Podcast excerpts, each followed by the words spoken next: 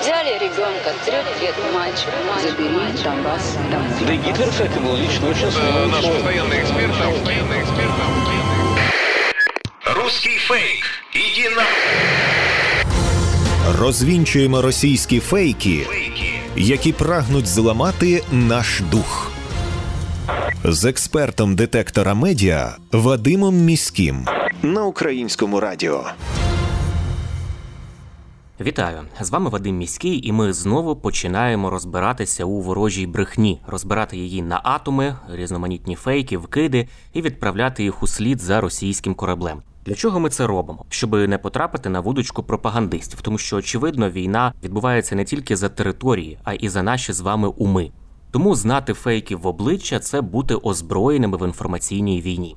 Звісно, там, де є така можливість, ми на прикладах будемо розбирати характерні стандартні прийоми російської пропаганди і таким чином вчитися розрізняти маніпулювання, шахрайство і дезінформацію самостійно. На Хмельниччині, начебто, відбувся витік хімічних речовин унаслідок російських обстрілів. Таку інформацію поширили у соціальних мережах, зокрема у телеграм-каналах, які транслюють про кремлівську риторику. У повідомленнях йдеться, що коли 13 травня росіяни атакували Хмельниччину дронами, унаслідок цього стався витік шкідливих хімічних речовин у місті. Це неправда. У прес-службі міської ради Хмельницького спростували цю інформацію. Вони пояснили, що жодного витоку хімічних речовин не відбулося.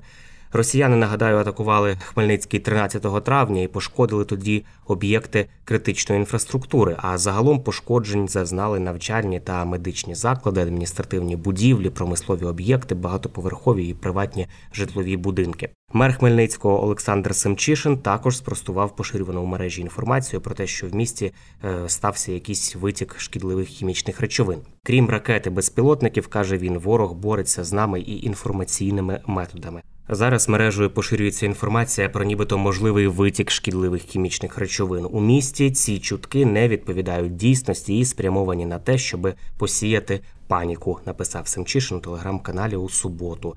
Він закликав жителів міста не реагувати на провокації і зберігати інформаційну гігієну. А от на Тернопільщині придумали росіяни фейк про те, що, начебто, вибухнули боєприпаси з ураном. Таку інформацію ширять у соціальних мережах, зокрема у телеграм-каналах, які транслюють про кремлівську риторику. Там пишуть, що 13 травня під час повітряної тривоги приблизно о пів на 11 вечора у Тернополі пролунали вибухи на складі і додають, що росіяни, начебто, у цей склад влучили. Там розміщені були боєприпаси з ураном. Тобто пожежа, за словами пропагандистів, була небезпечною, тому що уран може виділяти радіацію. Ці повідомлення також не відповідають дійсності, тому просимо бути уважними і не поширювати ці чутки. Очільник Тернопільської обласної військової адміністрації Володимир Труш заявив, що жодних боєприпасів під час ракетного обстрілу не підривали. Крім того, ні збагаченого, ні збідненого урану в місті немає. Також Труш підтвердив, що у Тернополі спостерігається стабільна екологічна ситуація, і пояснив, що в умовах війни у місті двічі на день вимірюють рівень радіації. Її показники не змінилися і не перевищують норми. Тобто місто чисте і жодної небезпеки немає. Зараз засоб масової інформації інтернетом поширюється інформація про те, що в Тернополі склад з боєприпасами, з бідним, збагаченим ураном це фейк. Це фейк. Це запускають якраз ті люди, які працюють на москалів, для того, щоб зробити паніку, дестабілізувати ситуацію. Я вам заявляю офіційно, ніяких боєприпасів під час ракетної небезпеки не взривалося. Збагачено з урану в Тернополі немає. Екологічна ситуація зараз вже заміряна після гасіння пожежі стабільна. Нема чого переживати. Тернопіль є одним з тих міст, де найчастіше повітря, тому користуйтесь цим повітрям і живіть задоволення від е, того, що ви маєте можливість жити в Тернополі і дихати чисте повітря.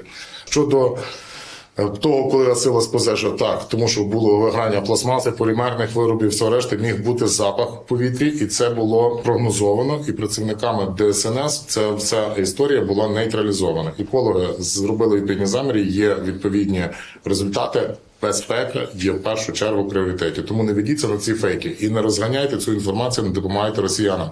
На всіх сайтах вони будуть розказувати і кричати про те, що вони переможці, вони зробили тут збідний збагачений уран. Немає в Тернополі, і офіційно заявляється. Інформація, навіть як вона була би закрита, я їй кажу, офіційно, немає. Це Це були слова очільника Тернопільської обласної військової адміністрації Володимира Труша.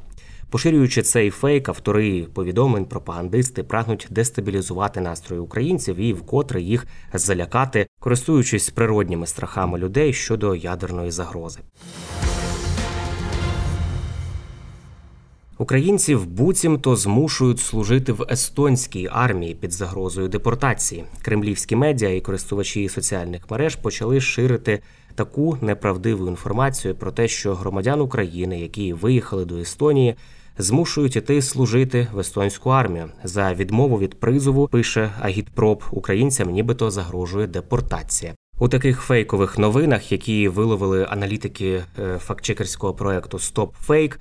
Пропагандисти пишуть, що про це нібито повідомило українське посольство в Естонії. Насправді в Естонії немає зобов'язання для українців служити в естонській армії, а українське посольство у цій країні не обдзвонювало громадян України і не попереджало їх про такий обов'язок послужити Естонії, як це намагаються подати пропагандисти. Спеціалісти з перевірки фактів зі StopFake звернулися із запитом до посольства України в Естонії, в якому попросили прокоментувати, чи справді українці мають пройти збори в естонській армії. Там відповіли, що поширювана інформація є брехнею. Цитую. На ваш лист щодо викладеної у згаданих статтях та поширеної в соціальних мережах інформації про так званий призов українців в Естонії на двотижневі військові збори, особисті дзвінки дипломатів Посольства України в Естонській Республіці українцям із цього приводу із застереженнями про можливе повернення на батьківщину. Ця інформація дійсності не відповідає і є ще одним прикладом фейк-ньюз країни-агресорки. Відповіли в українському посольстві. Як повідомляє проект StopFake, він також перевірив державний сайт Естонії kriis.ii, на якому зібрано усю інформацію для біженців. Серед опублікованої інформації їм не вдалося знайти ніяких зобов'язань для українців проходити військові збори в естонській армії. У поширюваних так званих новинах, фейкових новинах. Е, пропагандисти також писали, що майже така ж ситуація із постановкою на військовий облік, начебто, склалася і в Польщі, що також дійсності не відповідає. Це були головні фейки на сьогодні. На сам кінець нагадую, що не варто довіряти різного роду чуткам і пліткам.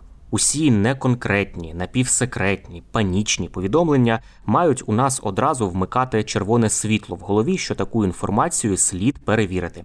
Як правило, за такими неконкретними джерелами, інсайдами, емоційним викладом ховаються інформаційно-психологічні операції ворога, який прагне нас деморалізувати.